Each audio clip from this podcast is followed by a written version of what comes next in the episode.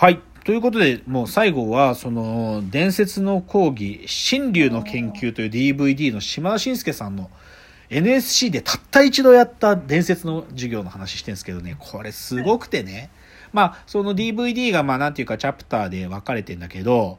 まず、授業が始まるんだけどさ、いきなり紳介さんがさ、もう、才能やねん。全部もう、とにかく、この世界才能やねんっていきなり言っちゃうのよ。才能やねんって。で、もう、しもう、どどんぐらい才能かっていうと、って言って、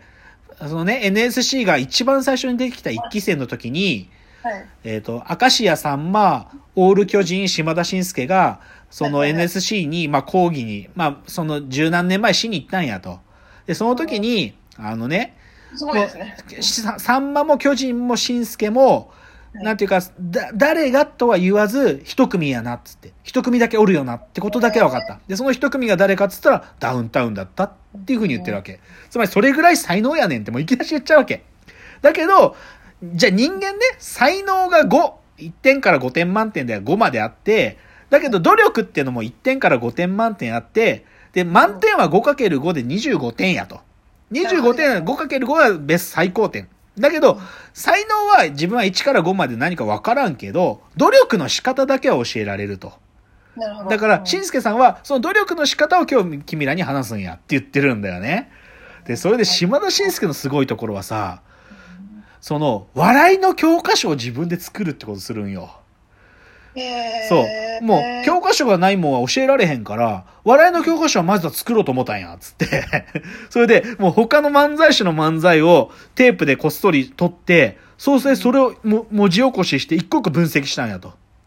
で、どういう風に、だから、あのーと当時だと海原千里マリさんって、まあ、上沼恵美子さんの若い頃だね。彼女たちが同級生なのにスターになってて、なんであんなおもろいんや。それを分析していくと、8割フォークやねんって言うんだよね。変化球、8割フォークやねん。だけど、そのフォークの中に一つすすごい剛速球が混ざってると、めちゃくちゃ速く見えるねんとか言うんだよね。そういうこと一個一個言っててね、めっちゃくちゃ面白いの。とかね。で、俺たち漫才師はな、心で記憶せなあかんねんって。なんか、頭で記憶したらあかんねん。なんか、誰かに教わったことをそのまま喋っても人の心は動かされねへんねん。心で記憶するねんとか言うのよ。で、そうすると、その心で記憶しておくと、別にいろんな勉強とかしとかんでも、その状況になったら、その心の引き出しがパンパンパンパンって広いで、どんどん話になってくねんっていうこと言うのよ。すごくて、これ超面白いの。で、最後 M1 の戦い方まで彼が言うんだけどね。M1 こうやって勝つねん、つって。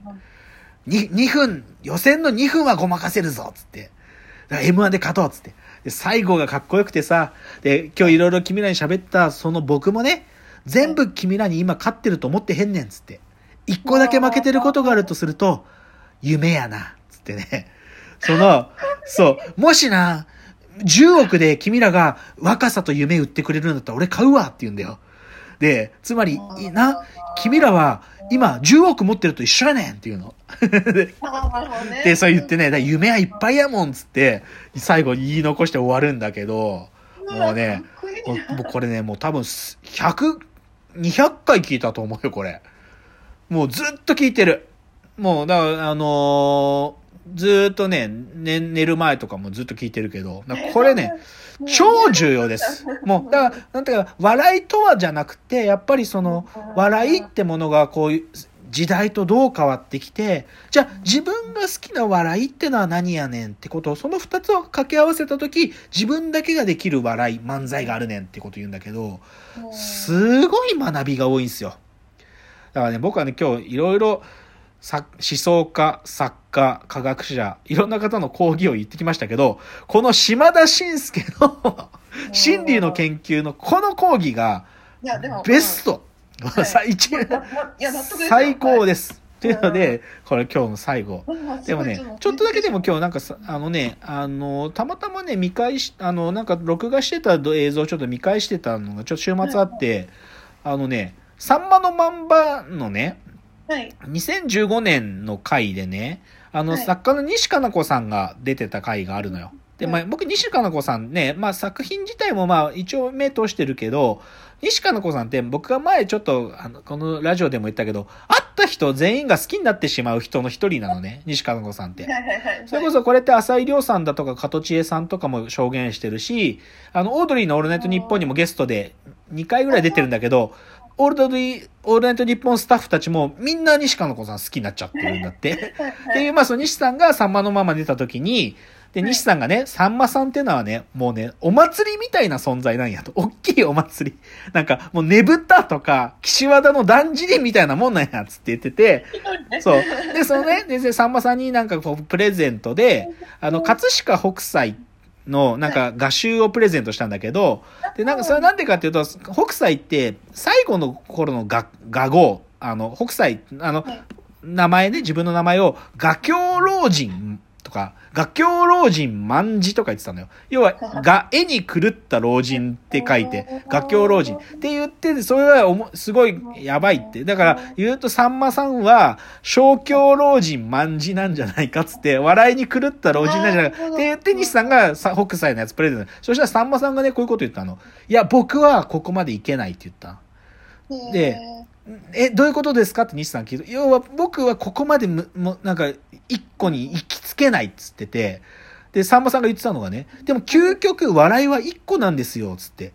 緊張と緩和。もう、これだけなんですよ、とか言って。全部もう笑いはこれなんですって言ってて、で、四尺師匠はそこをもう一段行き過ぎたんだっつってて、で、さんまさんが言ってたのは、もう、だから四尺師匠っていうのは、まあ、要はこの緊張と緩和っていうのはさらにもっと細かく考えて、笑いのパターン分類全部やりきったんだけど、でも最終的には心を、まあ、病気になってしまって、自分で命を絶つってことしちゃったんだけど、でも、四尺師匠がそこまで行っちゃったんだけど、さんまさんは、だから俺はこれ以上いかん、それ以上言ったらし、それ以上考えると死んでまうって言ってるのよ。だからもう笑いをこれ以上、明石家さんまがだよ。もうこれ以上笑いを考えると死ぬってことを分かってんだっていう言ってて、すごいなと思うんだよね。で、だけど僕これ裏腹に、だから、島田紳介さんが、多分あの講義で笑いとはって言わないのって、ある意味この裏側からさんまさんがサポートしてて、多分、紳介さんが笑いとはっていうのが、なんか、ユニバーサルな答えは、多分ここで言うさんまさんが言う緊張と緩和とか、それぐらいのところになっちゃうんだけど、でもそれを多分教えるんじゃなくて、技術、努力の仕方、それを教えるっていうのはやっぱり、なんかし、やっぱり島田紳介って男の凄さっていうのを、まあちょっと違う角度で分かるとこかなと思うんですよね。うんっていう、まあちょっと今日、だから、新竜の研究、見たこと、聞いたことないですか？見たことなないい。初めて見ました聞きましたその存在自体もああ、そうなのよ。これはね、もう、大おすすめだし、これでもな、これは、まあちょっとあんま言えないけど、実は見つけられるんですよ。音源っていうのは。だからちょっと、うん。まあ僕は DVD でしっかりもう、うん。でも素晴らしい作品なんで。作品っていうか、作品じゃないんだけど、ただの授業なんだけどね。そういうでも、そうそう。でもやっぱりね、こう、伝説の講義は何がいいかっつって、やっぱり音声でね、その方がかん思想とか考えてることの深淵が、やっぱり声でわかるっつうのがいいとこだと思うんですよね。で、しんすけさんも言ってんのよ。いい喋り手はね、話の音階を外さないんだって言うんだっていうね。音階？こう、音階だから、ボケる時とこうぼ、振りの時の声の高さを、何々何々な、ほんでなっていう時の、この、ほんでな、みたいな、その音程は絶対にずらさないんだと。絶対音感があるんだっていうわけ。わら、あの、話し手たちには。だそういうのを含み込んで、やっぱりこの、音声で聞く名講義っていうのは、やっぱり、ある意味そのし喋り手が伝えたい音階っていうのがセットで来るから、なんか、文章で読むより明らかに多くの情報量が入って僕に届くっていうので今日はちょっとそれをご紹介しました。あ、面白い。はい。はい。まあ、なんか今日紹介したのなんか聞いたやつありました？あ、ね、な、ないです。ないあ、なかったですか？なくって、そうですね。そうだから、どれ、どれもチェックしたい。そうですね。あのそう、やっぱりその、文字になってるのと音声のとの違いって絶対あると思ってありますそれこそねお師匠さんの郡司先生もはいはいはい。生まれた時とそので喋っ実際に会って喋って、うんあこんな風に喋るんだっていう風にびっくりしたっていう方がはいはい、そうですね。あそうなんだっていうのもあるし、うんその小林秀夫さんも私読んでみてもなんか全部すり抜けちゃう感じがしたんですけど、はいはいはいはい。CD で聞いたらもうちょっとそうね、CD はね、そんなに難しいこと言ってる気は全然しないですよ。軽い、軽い、うん。うん残らないんですよ、まあ、そうねだから。うん。ざるみたいに抜けちゃうからそう。だから音声はね、それ貴重ですよ。だからそれで、だからポ、模擬犬ポッドキャストの功績はでかいですよ。やっぱり荒川修作の音声、数少ない音声だからね、ほんと素晴らしいすごい感じかですねな。私この時期あのそういうのをまあそうですね。そう、なんか、うん、家にいるから聞けますよね。まあ、ちょっと最後エンディングトークで、ちょっとご紹介したいなっていうのが、そういうなんかこう、やっぱりレジェンドたちのアーカイブスが増えてます。あそうなんです、ね。で、今ね、ネットフリックスでね、マイケル・ジョーダン、ラストダンスっていうドキュメンタリーシリーズが今始まってんの。えラストダンスはいラストダンスっていうのは、ジョーダンがブルシカゴブルーズで97、98シーズンの一番最後に戦ったシーズンのことをラストダンスって言うんだけどあ、そうなんですか？そう。へフィル・ジャクソンが、コーチのね、フィル・ジャクソンがラストダンスって位置づけて始まったシーズンだから。ーそれのね、シリーズがね、あの、毎週2話ずつ公開で、僕今、2話ま、4、2話か？4話か？うん。まで、まあ今出てるまんまで見たけど、毎週これからずっと続くんで、超楽し